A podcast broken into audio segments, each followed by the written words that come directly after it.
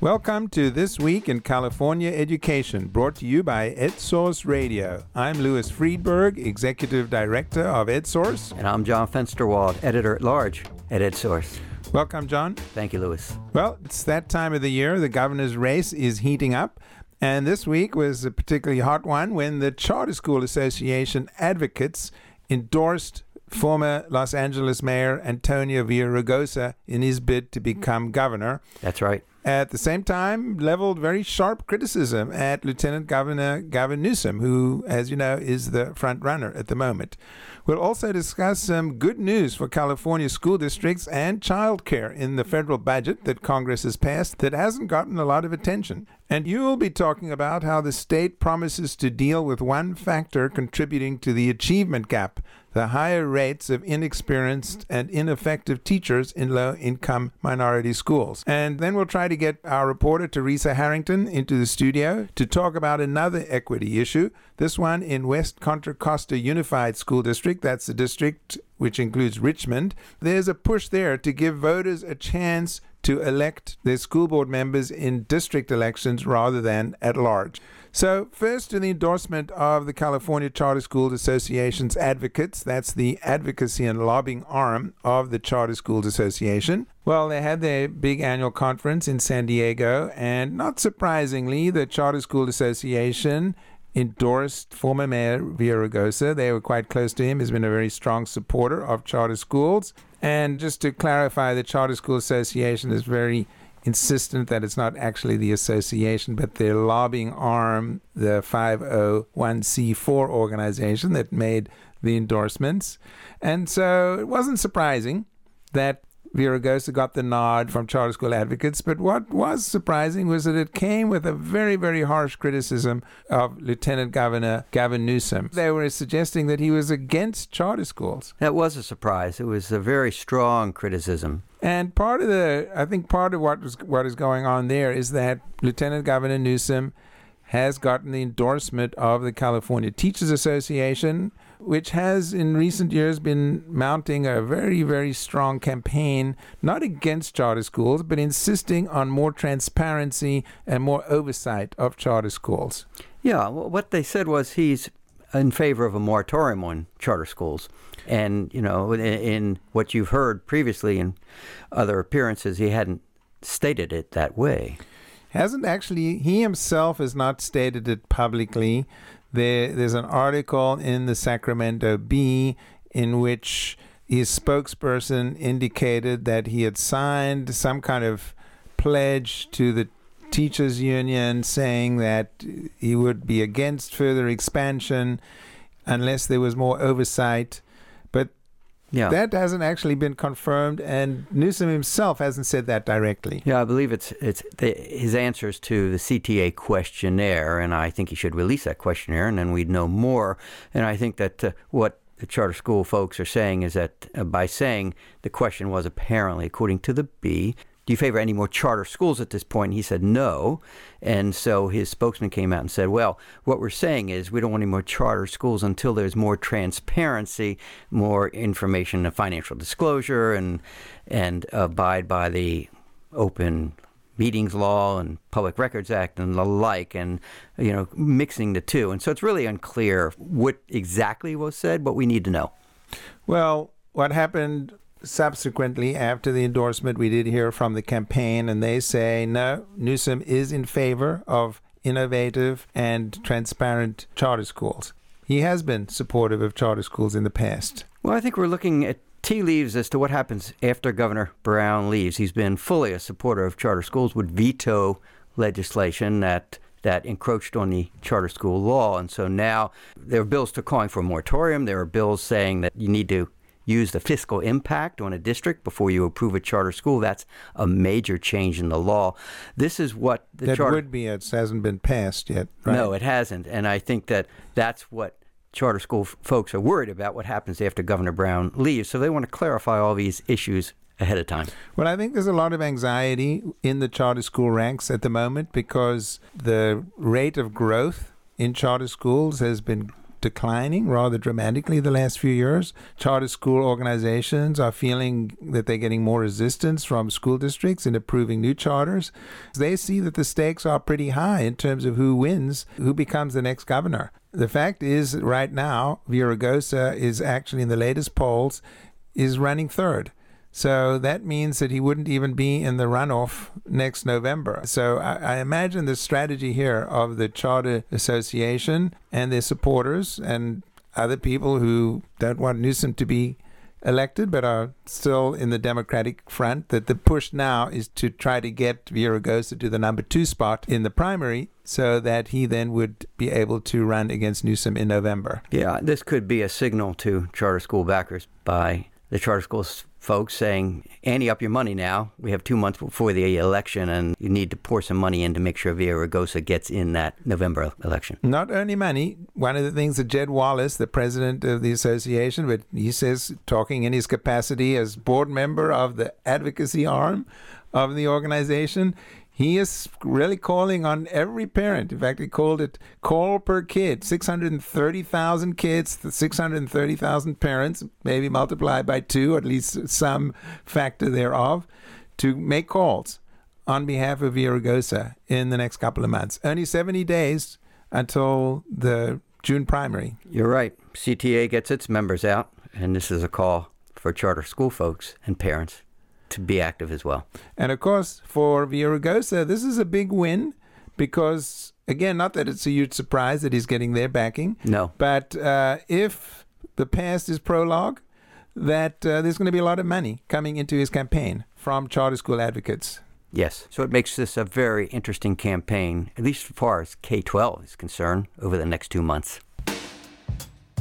Well, we've now been joined by Theresa Harrington, our reporter who's been covering Oakland Unified and West Contra Costa Unified. West Contra Costa is in Contra Costa County. It includes Richmond and a number of other towns, communities in the area. There's a lawsuit that wants to pressure the district to switch from at large school board elections, there's five school board members, to what we know as district elections. I think the technical term is trustee area elections, but basically district elections.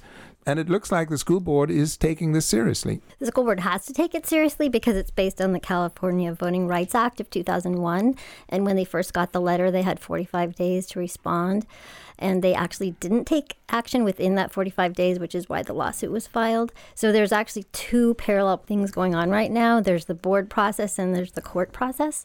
Um, according to the board process, they want to put this before the voters in November. The lawsuit is seeking to expedite the process and, and have them go get a state waiver from the board so that they could just go straight to the trustee area or district elections in November because there's three board members up for election in 2018.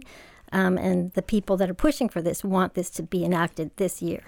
So, three out of the five board members are from El Cerrito, and they are all white. Correct. And the other two board members? One is Latina and one is African American, and they are both from Richmond.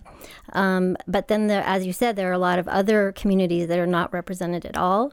Um, the district includes a lot of African Americans, Latinos, and Asians, as well as white voters. Explain this to me. This is not the only district where this issue has come up.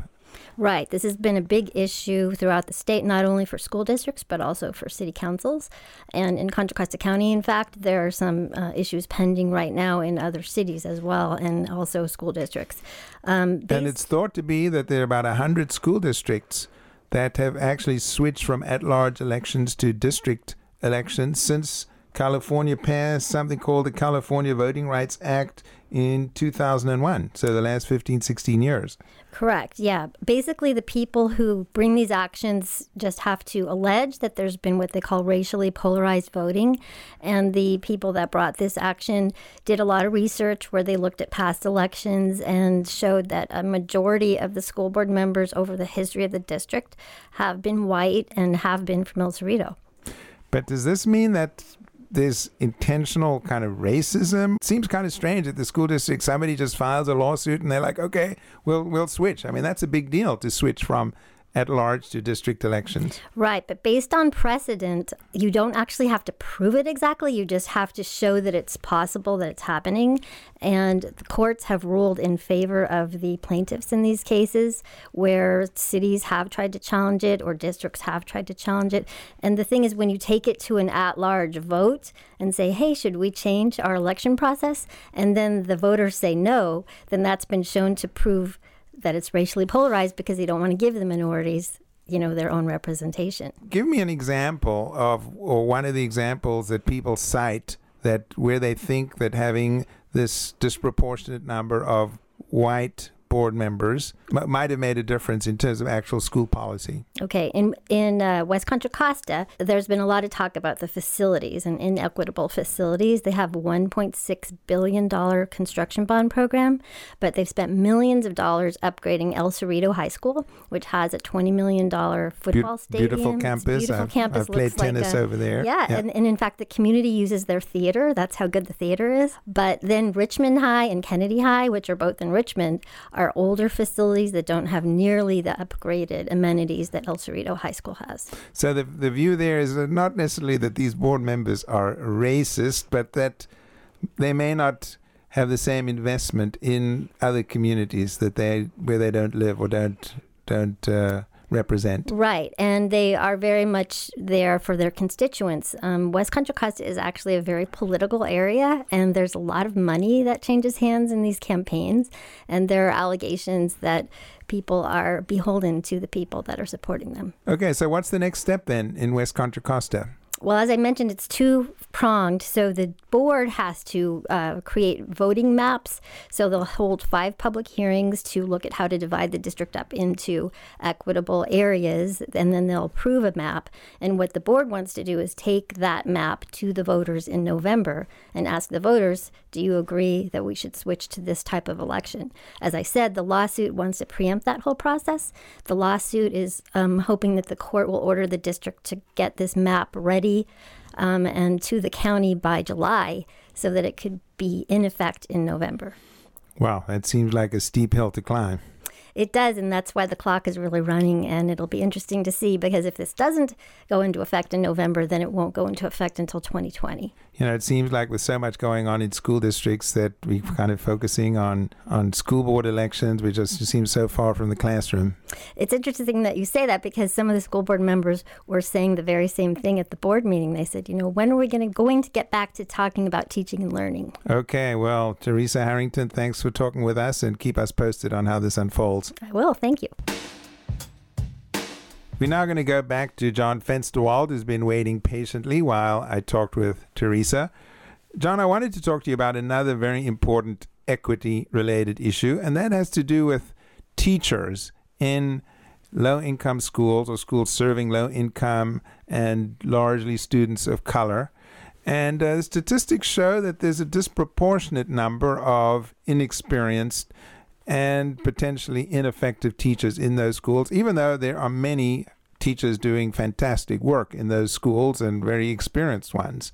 That's right. But this has been an ongoing issue in the state. You've written about it. Where do we stand now with that in California? Well, every state under the Every Student Succeeds Act, the federal law, must show how they're a plan, how they're going to narrow the differences between the number of percentages of inexperienced and misassigned and ineffective teachers in low income schools compared with other schools. And so the state board has approved a plan and all the data will be reported every year and it will be part of the local control and accountability plan. So in other words, there'll be a public process so that people and parents can see what these data are and what the district is going to do about it. So, how did the state board define effectiveness or ineffective an ineffective teacher? Yeah, I think the intent of Congress was that you deal with call if you're going to say ineffective, it implies you evaluate some kind of performance or some kind of impact on students. It was left up to the states to define what that term. The federal government didn't do it for you. California and a number of states sort of sidestepped that issue. And so they defined it basically as a, as a teacher who doesn't have a credential, a short term or emergency permit, or maybe they've been misassigned to a, a class for which they don't have the subject credentials. That's really not what Congress intended, but California struggled particularly with teacher evaluations for a number of years, and they haven't been able to change the current law, which is by all all reckoning inadequate. And so there's a, just a dispute between teachers' unions and, and school boards as to what should be in a teacher evaluation. So the boards sidestepped that issue. Well, I could see it could work both ways because you could have a teacher on a temporary credential who could be a fantastic teacher, do just do a terrific job. I, have I've heard stories a teacher might have had some particular interest in biology, even though they may not have a majored in biology, and it's just great. Absolutely, that's that's why it's important to have some kind of measurement of effectiveness. At but the, the at, state board didn't want to do at that. At the same time, uh, the whole issue of evaluation of teachers has been highly controversial, as you know. I think the whole notion of trying to link teacher performance to student test scores that ship has sailed. I know some states are trying to do that, but this is not going to happen in California. Yeah, I don't think that that is the issue. I think there are other ways of measuring performance and effectiveness other than test scores. They just can't reach an agreement on doing that. And until they do, there really won't be a useful measure, perhaps. Some of the advocates said okay, let's put that issue aside. Maybe there's some other measures that we can do, such as teacher attendance or mobility in a school, because that tells you the working conditions. How, how do you mean? How do you mean mobility? How long do teachers stay actually in that school? And look at teacher attendance. Do they show up? Do a teacher survey so that you can measure. Are they getting the training that they need? But the state board's view was look, we don't collect that data right now, and so we can't put it in the plan. And so, is this now a settled issue? This part of the Every Student Succeeds Act is settled because the board did approve this. There are lots of other aspects that still are out, still hanging out there, and the board will take that up in April. Is there any prospect of somebody appealing the district's definition of effective teachers or ineffective teachers? Well, not to the federal government, no. In fact, one of the things that's interesting is many states never put in their definitions. They said we're going to deal with it later, and and the uh, Betsy DeVos has approved many of those plans. So the larger issue, of course, is to really work at getting the most experienced teachers into the schools that where the kids need it the most. Yes, I, I think that's true, and that's why you can't really say in California that you're committed to equity if you really don't deal with the teacher piece because having a qualified, experienced, and effective teacher is critical if you're going to improve low performing schools. And in the era of local control, it's really up to the local school districts to take care of this and to really make an effort to get more equality or equitable distribution of their excellent teachers. That's right. Under the state plan, districts must come up with actions. They must say, this is what we will do. The state has the ability to make suggestions and send it back if they don't feel that they're really addressing anything, but it is under local control, a district matter. Talking about the federal government, the Congress passed the federal budget, and we didn't have the federal government shut down. That in itself was newsworthy, but we haven't heard much about what's in it for education. You've you've taken a look. Well, that's true. And actually, this happened a couple of weeks ago, so I don't want any of our listeners thinking that we somehow are, you know, out of date. But we thought we should take a slightly closer look at this because, in fact, the federal budget, at least as far as education goes, and many other areas that we're, that's what we're focusing on, there was a huge defeat for Donald Trump because he wanted to slash the federal education budget to like $59.9 billion. That was going to be like a $7.1 billion cut. Well, in fact, the Congress approved and President Trump signed a $70.9 billion budget. That was a $3.9 billion increase. So, uh, really, a, a, repudiation, really, of uh, Trump's education agenda for many of many people in California who are against the school choice notion of giving some kind of vouchers or taxpayer support of some kind to uh, to underwrite tuition at private schools. Trump had a plan, a $250 million plan to fund some kinds of programs, plus diverting $1.1 billion of Title I funds that would be would, be, would have to be spent on some kind of unspecified school choice program. not in the budget at all. Yeah, it was encouraging. Congress, in a bipartisan way, passed the Every Student Succeeds Act with Title I and teacher grants in Title II that Trump wanted to end. And it was encouraging that Congress stood up and said, wait a minute, you know, we stand for this money and we think it's important. Also, what happened was on at, at the higher ed level, Pell Grants actually went up. The students would, would be getting a little more of that. And um, at the other end uh, of the education spectrum, this has actually got very little little attention was uh, a massive increase in the child development block grant, a $2.4 billion increase. And uh, that could mean that 20 to 30,000 more kids in California could get access to childcare. Yeah, very encouraging. Let me add a, a note, though, that, uh, of course, all this occurred at the same time. There's a huge expansion in the military budget. So the bottom line is there's a huge increase in the federal debt. This was a so-called compromise with the Democrats. Democrats gave some gave certain things. They declared defeat weeks ago on the whole DACA issue, which is not in the bill at all. But they were able to get some of these uh, priorities in into the bill. Yeah, very encouraging. John, I think what this actually shows is that often people are expecting the worst when it comes to education funding and this attack on public education that we have been seeing from President Trump and Betsy DeVos. But actually, most of what they have been trying to do has not yet happened. They still have several more years to go. So a lot can happen, but uh, it, it does go to show that conditions in Congress could actually prevent a lot of these things from happening. Yeah, it's been on president's rhetorical agenda, but actually not a priority for all these changes. So for now, things are status quo. Well, that just about wraps it up for this week in California education. Look at EdSource this coming week. We have some really interesting stories coming up. One on chronic absenteeism in continuation high schools, which really have not gotten very much attention at all in the whole reform discussion in California. We'll also be looking at lead in water in schools, uh, an issue that kind of surprisingly has emerged in the last uh, few months. Good stories, and we'll be here to talk about them. I want to thank our sponsor, the SD Bechtel Jr. Foundation. Thank you, John, for joining us. Thank you, Louis. And thanks to you, our listeners. See you next week.